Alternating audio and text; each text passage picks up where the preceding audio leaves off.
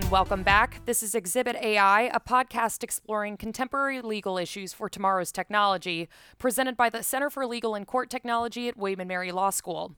I'm your host, Taylor Lane, a research fellow with CLCT. Before we begin, I want to ask our listeners to please excuse any sound quality issues we may have. We are taking the current COVID 19 crisis very seriously, so we are recording this episode via Zoom. Now, today's program is one in a series of episodes where we will grapple with the way smart cities and smart city technology interact with the law. Today, we begin what will be a two part discussion about how smart cities generate challenges within the realm of civil rights law and policy. In the first part, today's podcast, we will focus on legal and policy concerns at the intersection of smart cities and the intellectually and developmentally disabled community.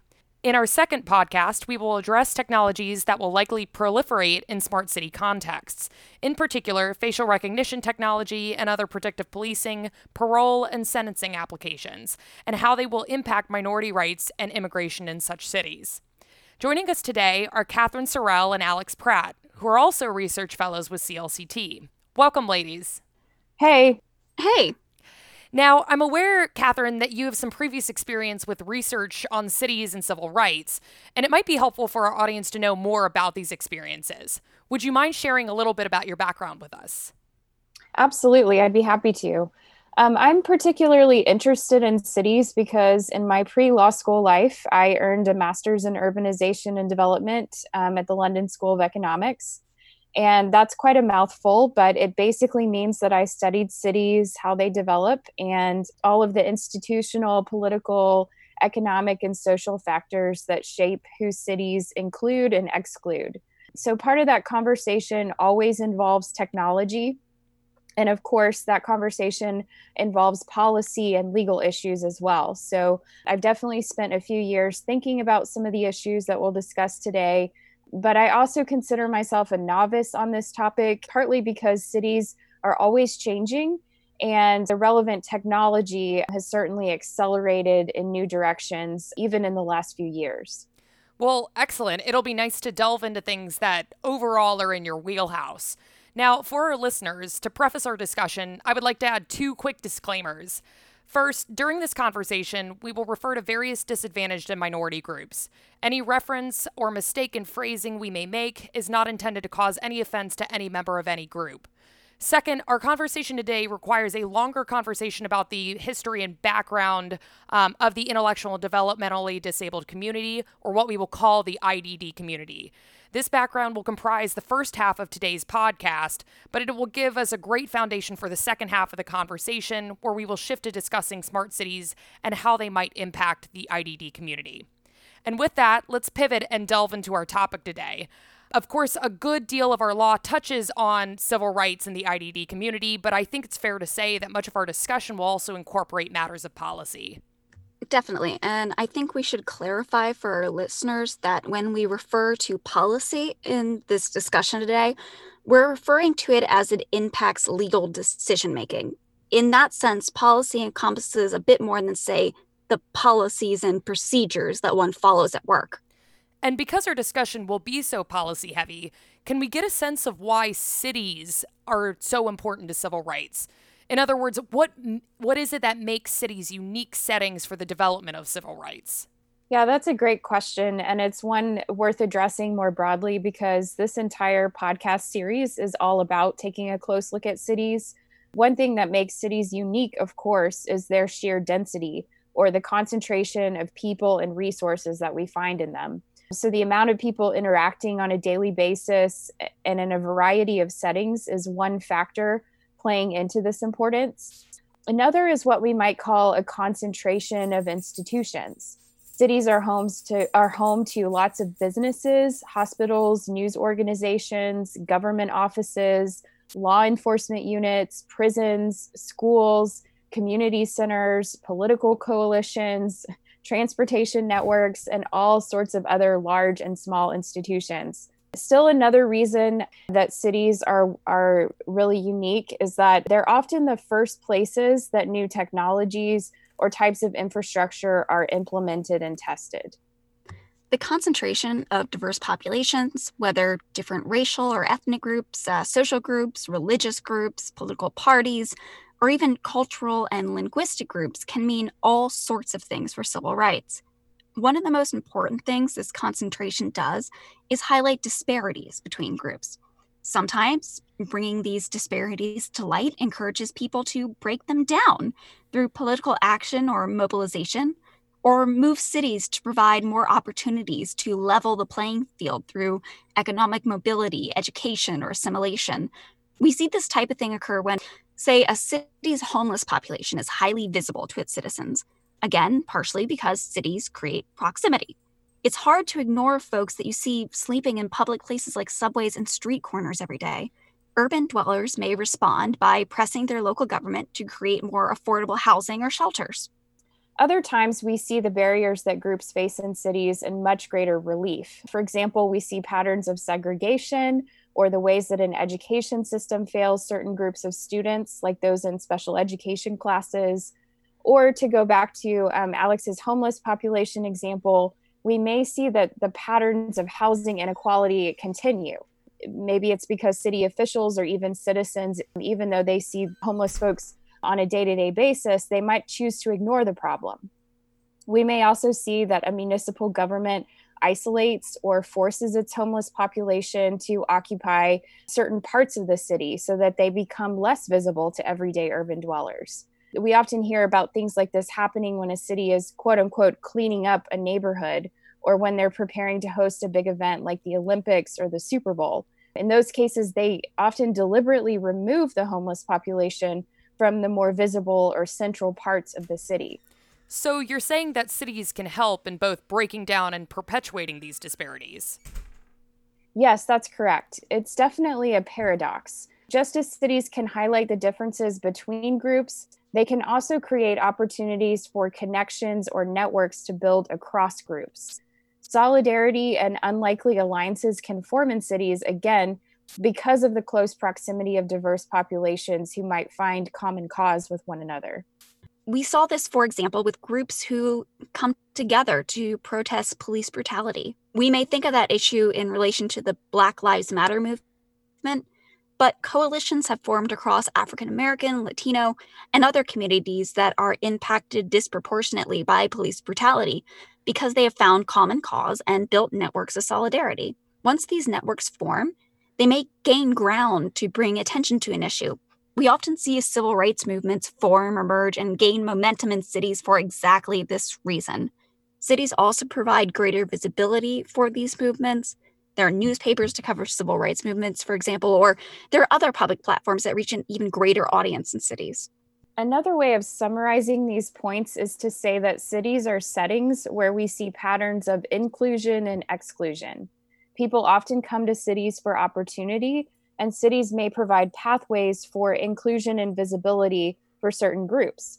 At the same time, the paradox of cities is that these same groups may encounter enormous barriers that threaten to exclude them from the amenities and benefits that the city has to offer. These barriers can include anything from covert discriminatory attitudes to outright and outspoken racism. And they can manifest in things like policies that make it difficult to access jobs, healthcare, or affordable housing.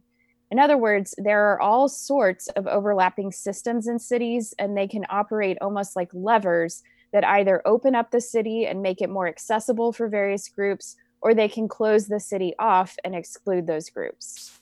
I think that's a really good way of putting it. Now, are there any reasons to pay attention to policies that impact civil rights the municipal or the city level, as opposed to state or national level policies?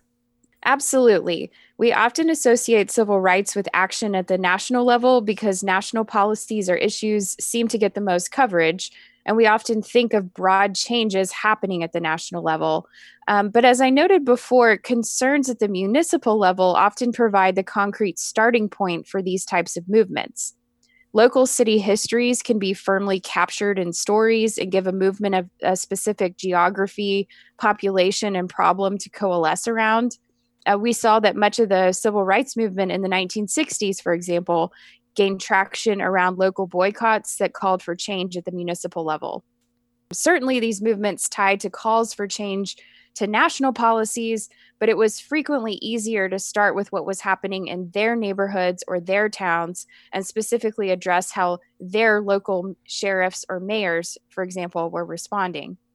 So, those sorts of local movements and concerns then often build the scaffold to mobilize for state level and national reforms. Also, we see that cities can pave the way for or incubate policies adopted later on a wider scale. In some sense, cities have more flexibility to develop approaches and to even uh, veer in different directions with these approaches than, say, the states or the national government. Sometimes that means they can even resist national or state level legislation. These circumstances aren't just important when they develop successful initiatives. Even failed experiments in cities can be important for influencing state national laws. For example, we've seen lots of conversation around Bloomberg's implementation of the stop and frisk policy in New York. However, you feel about it, it was a local law enforcement measure developed and tested in New York City that generated so much protest and national attention that it wound up before the Supreme Court. This city level practice ended up shaping national law when it was deemed unconstitutional. In this way, cities can act like petri dishes where more equitable policies can develop and discriminatory policies can be challenged. Wow, I really didn't think that what cities did had so much sway in the national legal arena. Now, let's turn specifically to the IDD community. Obviously, civil rights issues impact many different groups of people, but trying to talk about them all would take at the very least several hours. But Taylor, it's quarantine. What else are we doing? Don't you have to study for the bar exam? Oh, right. Yeah. so we have decided to focus this episode on the IDD community and how the development of smart cities might impact their civil rights. To begin with some background, some of our listeners may know about certain disabilities and related legal issues, but they may not have previously heard this particular term, IDD community. Can you tell us a little bit more about this community? Of course. Um, and we'll begin with some definitions. I should start by saying, uh, before I even dive into the definitions, that the term IDD community is very broad. It covers um, a wide range um, and a huge group of people with very different conditions. So it's difficult to contain everyone that identifies as being part of the IDD community um, into one definition. Uh, so that said, these definitions will be very long, um, but we're going to rely on the experts at the National Institutes of Health. Um, so to dive in, uh, the National Institutes of Health defines intellectual disabilities as, quote, a group of disorders characterized by a limited mental capacity and difficulty with adaptive behaviors such as managing money, schedules and routines, or social interactions. Intellectual disability originates before the age of 18 and may result from physical causes such as autism or cerebral palsy, or from non physical causes such as lack of stimulation and adult responsiveness. Uh, the NIH goes on to define developmental disability as, quote, a severe long term disability that can affect cognitive ability, physical functioning, or both. These disabilities appear before age 22 and are likely to be lifelong. The term developmental disability encompasses intellectual disability, but also includes physical disabilities. Some developmental disabilities may be solely physical, such as blindness from birth. Others involve both physical and intellectual disabilities stemming from genetic or other causes, such as Down syndrome and fetal alcohol syndrome. So, obviously, the IDD category is quite large and touches upon a wide variety of legal concerns. It's worth noting also that some of the leading activist groups, both nationally and globally, have mobilized a coalition of people who identify as part of the IDD community, this broad umbrella term that we're using, and they've used the language of civil rights and human rights to talk about their efforts to achieve broader social inclusion. It's also worth noting that some disabilities are visible. We see someone who uses a wheelchair as an accommodation, for, ex- for example. Other disabilities, however, are not visible. Someone would have to let an employer know, for example, that they need an accommodation for dyslexia, uh, which is an intellectual disability, as an employer would not otherwise know or be able to um, see with their naked eye that someone would have dyslexia. Now, for a legal and statutory definition, we can look to the Americans with Disabilities Act, which is also known as the ADA. The ADA defines disability as one of three things A, a physical or mental impairment that substantially limits one or more major life activities of such individual, B, a record of such impairment, or C, being regarded as having such an impairment. The Act then goes on to specify that the major life activities include, but are not limited to, caring for oneself, performing manual tasks, seeing, hearing, eating, sleeping, walking, standing, lifting, bending, speaking, breathing, learning, reading, concentrating, thinking, communicating, and working. That literally encompasses so many different things. Exactly. And that is exactly why legal issues relating to the IDD community are so important. I will point out too that the ADA definition establishes the baseline for employers to evaluate accommodations for the IDD community. So, what else should we know about the IDD community? Well, for one thing, it's enormous. The United Nations has actually said that the IDD community is the largest minority community with the greatest number of people worldwide. Wait, really? Yes. Some estimates say more than 1 billion people fall within the ranks of the IDD community globally, and that the community will make up about 15% of total global urban populations by the year 2050. So they have an enormous presence in cities, and they often rely on city infrastructure to gain access to jobs, education, transportation, and housing. Finally, because the IDD community is so large, it is also highly intersectional. In other words, folks in the IDD community are often also members of other minority groups including racial or ethnic minorities, religious minorities, and gender minorities. So, when it comes to civil rights, they might understand not only the particular challenges associated with being part of the IDD community, but also the challenges of navigating the world with a disability and as a woman of color, for example. Actually, I read a story recently about a young man from Mexico who was born blind and going through the citizen process here in the United States. When he was asked to read a sentence in English, the U.S. Citizenship and Immigration Services agent couldn't provide him with the required reading in Braille, so he couldn't pass the reading portion of the naturalization exam. Months later, after the man told his story to the Washington Post, the Immigration Services finally began offering their tests in Braille. Yeah, that's a perfect example of the way the IDD community intersects with other minority communities it's pretty incredible that one person's story published at the right time can lead to such a huge change. Absolutely. Now, Alex, can you tell us a little bit more about how the IDD community and the law have interacted in the past, at least in the US? Are there any special legal protections for the IDD community?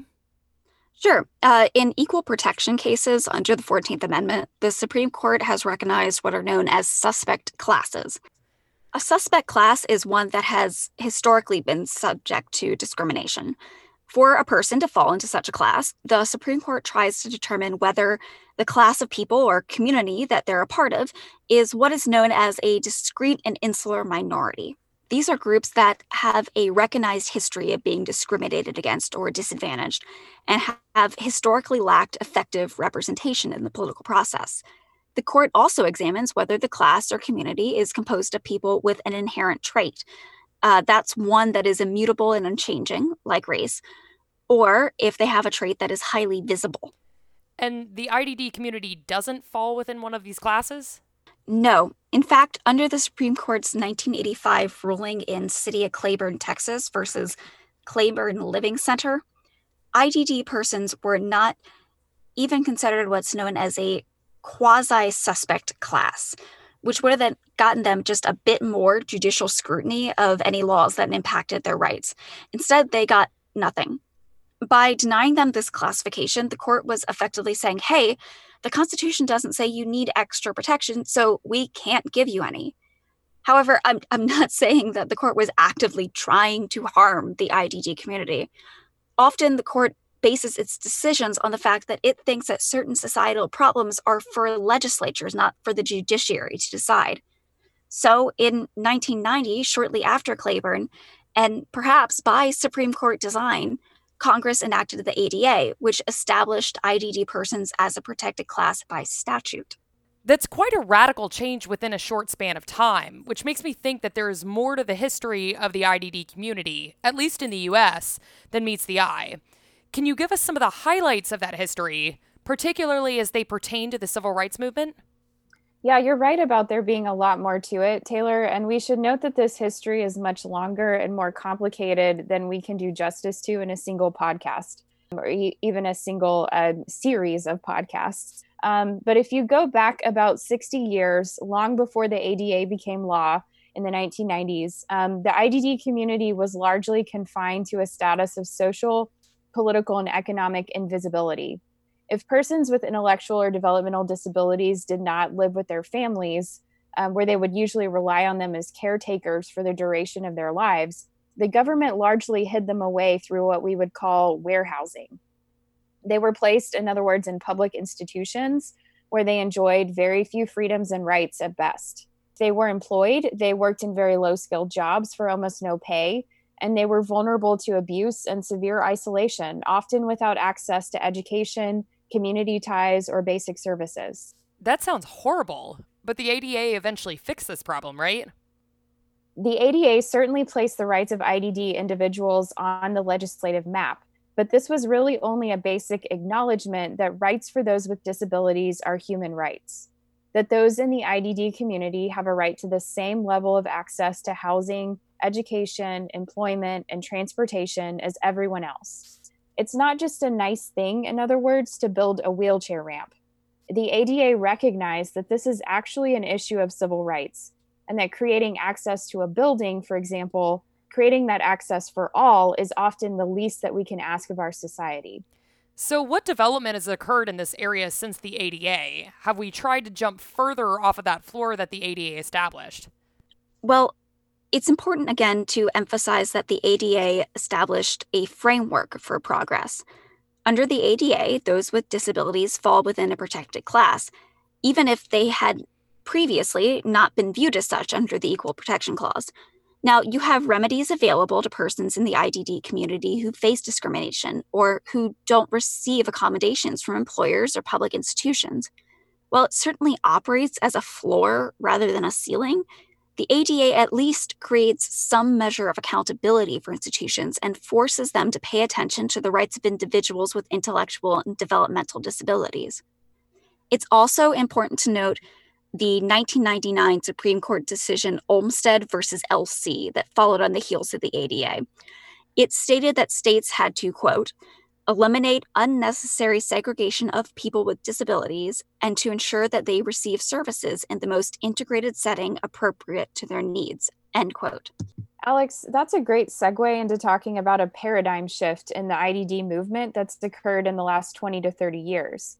So, as Alex mentioned, the ADA created a framework for accountability, and you see a lot of improvements in accessibility in the areas of transportation, housing, education, and employment. Uh, for one thing, we certainly moved away from thinking it's okay to, to warehouse the IDD community and institutions.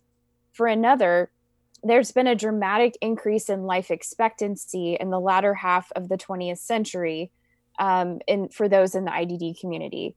And this isn't just because of science and technology getting better, but it's also partly because the IDD community has greater access to basic health care and medical professionals um, who are now much more aware of how they should care for this community. That sounds like good progress to me. In a sense, yes, absolutely. Uh, but these efforts followed what I would call the dual track model, in that they treat those in the IDD community differently from everyone else.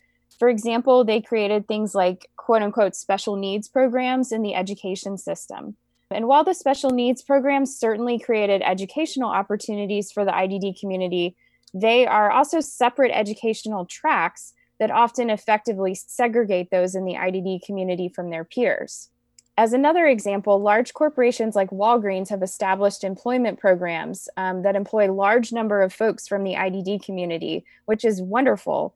Um, but it also, these types of programs also afford them little choice in their job duties or opportunity for ad- advancement. They relegate employees from the IDD community to low skilled jobs, or they create one size fits all positions, lumping everyone with a disability into the same group and restricting them professionally.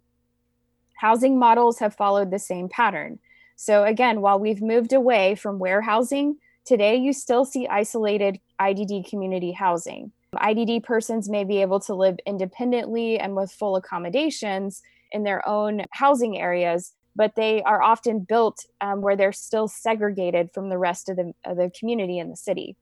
So, are we still seeing this dual track mindset today? Yes, certainly we see it today, but I would also say that we're in the middle of another paradigm shift, one that now centers around integration of the IDD community into the rest of society. So, inclusion has now become a priority, a major priority for the IDD community.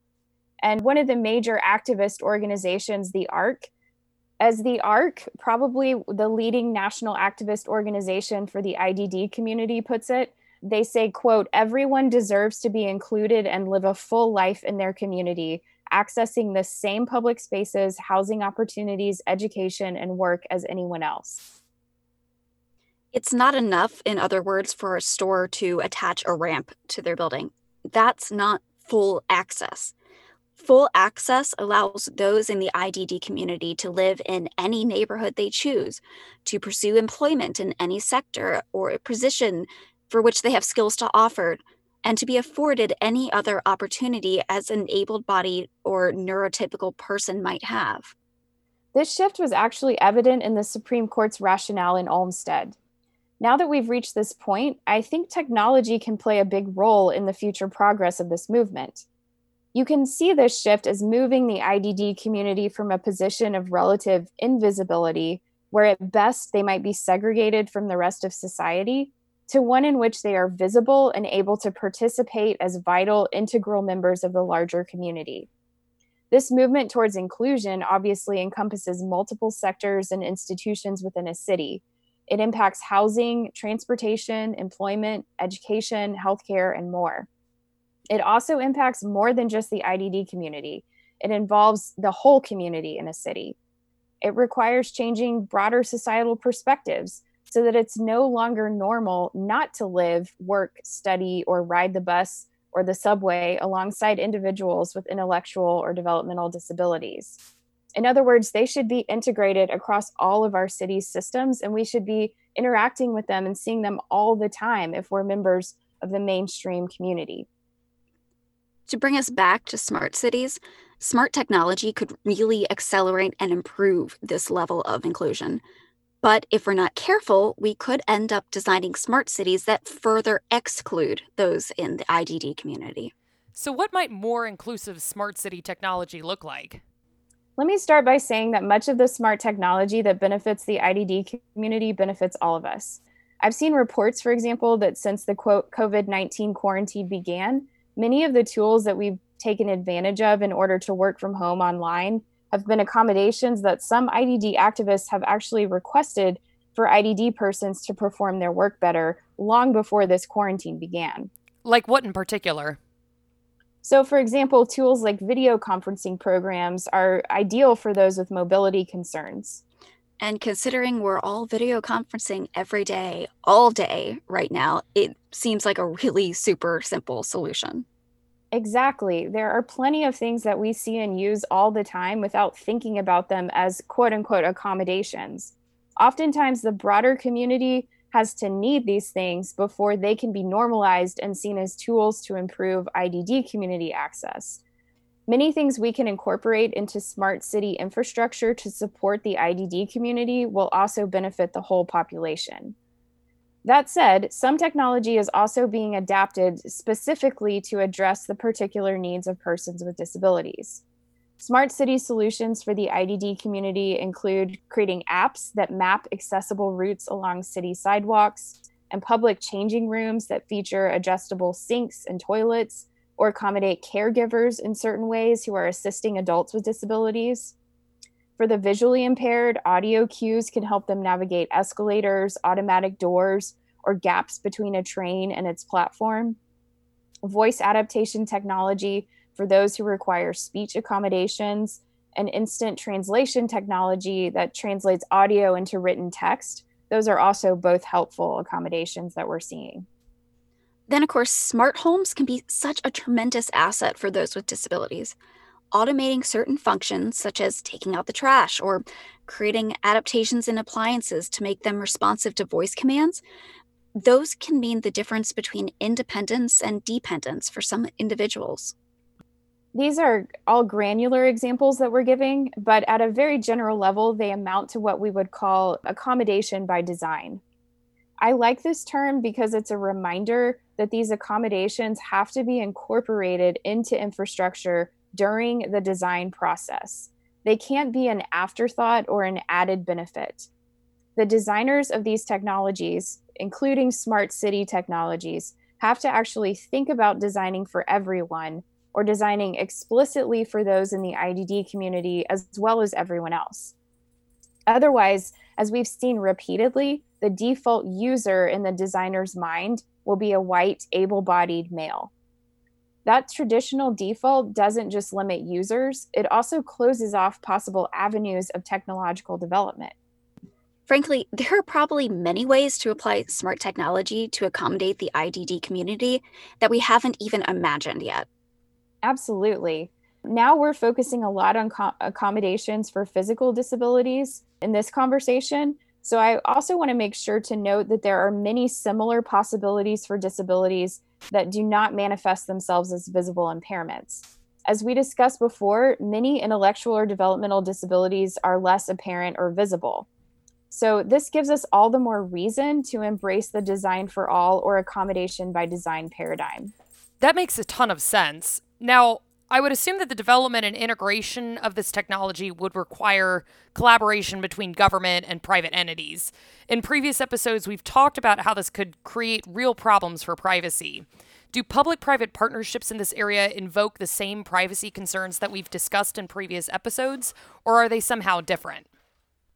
Because these public private partnerships would deal heavily with biological and health related data, there is a world of difference between partnerships in this area and the government's collaboration with private tech companies in other contexts. To develop smart wheelchairs, smart medical devices, smart homes, and other similar devices, private tech companies will need access to vast amounts of data. And the data that they will have to use is personalized data associated with individual biological and health deficiencies. This prospect makes the privacy concerns that we already have with big data and smart cities even scarier. But it seems like any shift towards the inclusion model in smart cities will necessarily require this kind of technologies. So it may be that to progress, we will just have to find a way to mitigate these privacy threats as much as possible. Those, in my opinion, sound like some pretty serious risks. Are there any other benefits that communities should consider when assessing the relative magnitude of those privacy concerns? Well, a major, if not so obvious, consequence of developing this kind of smart city technology actually helps out caretakers and even healthcare providers. So, empowering those in the IDD community gives them more independence, which can in turn reduce financial time and other burdens on their parents, friends, siblings, and other caretakers. It can also provide these caretakers with more information to perform their roles more effectively. So, despite all the data privacy concerns that Alex talked about before, this technology does convey a ton of data that could help caretakers and healthcare providers track indicators of well being and health. And it may provide these providers with further security and peace of mind by enabling individuals with disabilities to um, you know keep in touch via an app for example rather than rely on the caretaker's physical presence in case something happens so, this kind of technology would improve the quality of life not only of IDD persons, but also of those around them. That's definitely something to look forward to. What other benefits might we see?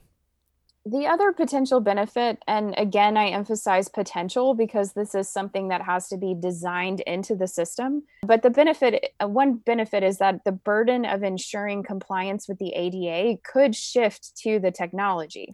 I'm not sure I follow. Who or what carries the burden now to ensure that compliance? So, by and large, the onus currently is on the person with a disability to make sure that entities are in compliance with the ADA. The ADA does a lot of good things for the IDD community, but if, say, an employer is not complying with the terms of the statute, they're not giving a person with a disability accommodations, for example, the burden falls to the person with the disability to report the noncompliance. So, for example, some, suppose someone in a wheelchair needs to enter a building for a job interview, but finds that there's no ramp, or that the ramp is blocked, or that there are cracks in the concrete that make it dangerous to use. Who's going to say something? Usually it's the person in the wheelchair. Meanwhile, they're also still trying to make it to the job interview. So we could imagine that tech interventions could help out in this sort this sort of situation. An app, for example, could allow people to alert city officials to problem areas like this issue with the ramp. These kinds of things exist already, but if they were used by the whole community, we wouldn't have to rely exclusively on the person with a disability or their caretaker to speak out when something like this happens. This would shift the burden of ensuring ADA compliance from, ideally, again, from the person with a disability to technology. And accordingly, it would free up, hopefully, time and energy to truly engage with the surrounding community by pursuing jobs, studying for a degree, spending time making art, or raising children, for example. It's been 30 years since the ADA passed, and we still see buildings that just barely meet ADA standards. If you think about the subway system in New York and all of its various issues, you can easily see how current civic infrastructure fails those with disabilities. Smart cities, by integrating services for citizens across systems, could anticipate needs based on lived behavior and make the infrastructure of a city more adaptive to the needs of those in the IDD community. But again, and not to beat the same drum over and over again, it has to be designed into the system. Are there any additional drawbacks or concerns, aside from the privacy concerns that Alex mentioned earlier, to advancing in this way? Well, many of the concerns we would have about smart cities and those in the IDD community are generalizable, meaning they're just as applicable to those outside the IDD community as they are to those within it. There's, of course, a concern about privacy, as you mentioned, which only grows with increasing dependence on this technology for things like, say, voice adaptation or tracking health data. And speaking of health data, that brings up an interesting point. Currently, we're seeing big tech companies like Google, Apple, Facebook develop initiatives to try and track the spread of COVID 19. For instance, there's this uh, multi company contact tracing app in the works. But these initiatives depend on users providing these companies with health data, like information regarding whether they've had the virus or any symptoms. Given that we have to ask, do we want to give them this information? Even though these companies say that the data will be anonymized, we all know that data is never truly anonymized. And this is especially true for data needed for contact tracing, because that's going to include location and health data contact tracing doesn't work unless it's personalized in some way. Concerns about health data and privacy like this are already bad for the able bodied and neurotypical community, but they're exacerbated when it comes to the IDD community.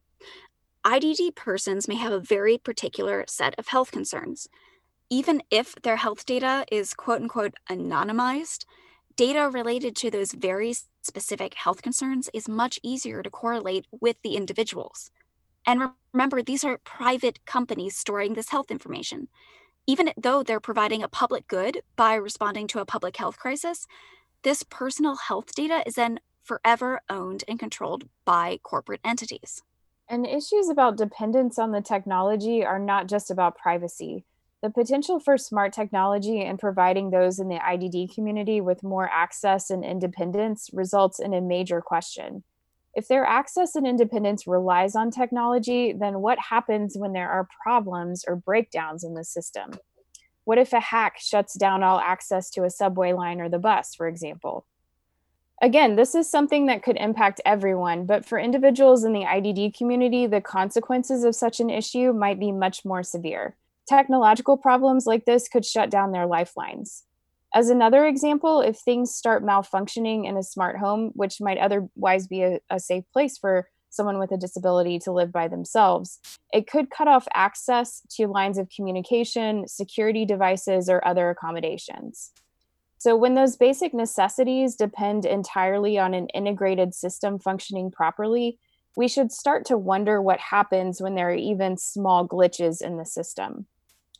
But the thing I worry about much more than any of this is the point that we keep coming back to and reiterating throughout this episode. If smart cities are not designed for everyone, including those in the IDD community, this technology may just exacerbate existing barriers to access.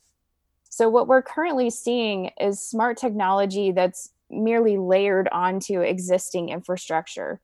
And there may be a cool new app to track when the next subway train arrives, for example, but that may not help if this app is just operating layered on top of the existing problems, like an elevator that's old and doesn't go down to the platform where the train actually comes. Um, if, the ele- if the elevator doesn't work, a person in a wheelchair will not be able to make it to the platform even by the time they're supposed to get on the train. So, when we design these technologies, we want to ensure that we're not just putting a fresh coat of paint on a door that's falling off the hinges, so to speak. Now, you also mentioned the possibility of actively excluding others through this kind of technology. How might this happen? Well, uh, some design features could actively, as you put it, um, though perhaps unintentionally, exclude members of the IDD community from accessing certain am- amenities. Um, so we might see access to a subway or bus, a building, or even a home um, that's controlled uh, through voice or facial recognition technology. And uh, voice recognition, you know, might be a perfectly fine uh, solution um, or feature for an able-bodied individual um, it might also even be a great accommodation for some in the IDD community. Um, but for those with, say, a disability that impacts their speech in some way, using voice recognition to enter and exit a building could actually obstruct their access to that building. Facial recognition, which I mentioned, has posed similar issues from a design perspective study after study has shown that this kind of technology has generally been designed while using white, able bodied male faces as the primary templates. So, this has resulted in low accuracy rates for recognizing racial minorities. Other studies have shown similarly low levels of accuracy when examining those in the IDD community. Facial recognition has also produced inaccurate results and resulted in negative outcomes for members of the LGBTQ community. These systems often don't accurately recognize queer, trans, or non binary individuals, or the systems completely misgender them. So, what you're saying is that, in effect, we have to consider the ways that our unconscious biases may influence our design of these systems. This sounds essentially like another application of the design for all or accommodation by design scheme or paradigm that we've been discussing throughout this podcast. So, to summarize for our listeners here, while smart cities offer ample opportunity for us to use technology to integrate the IDD community into broader society and to ensure that they're afforded the same rights as everyone else, we have to deliberately design and execute our technological implementation strategies with them in mind so that, that we avoid creating even more barriers to their inclusion. Ladies, this has given us a lot to think about. Thank you so, so much for joining us today and for sharing your thoughts. Yeah, thanks for inviting us, Taylor. Thank you so much for hosting. Of course, and we will look forward to delving into other aspects of civil rights in the smart city context in our next podcast. I want to send a huge thank you out to everyone listening. If you enjoyed this episode, please don't forget to subscribe to our podcast, Exhibit AI, where you can hear more about the intersection of law and emerging technologies. For more from CLCT, you can find us on Twitter, Facebook, LinkedIn, and our website all linked in the description of this episode. Finally, this podcast is made possible by a generous grant of the Silicon Valley Community Foundation, which is funded by Cisco Systems, Inc. We truly appreciate their continued support of our independent research efforts. Thanks again for listening, and we hope you stay safe and healthy. Until next time, this is Exhibit AI signing off.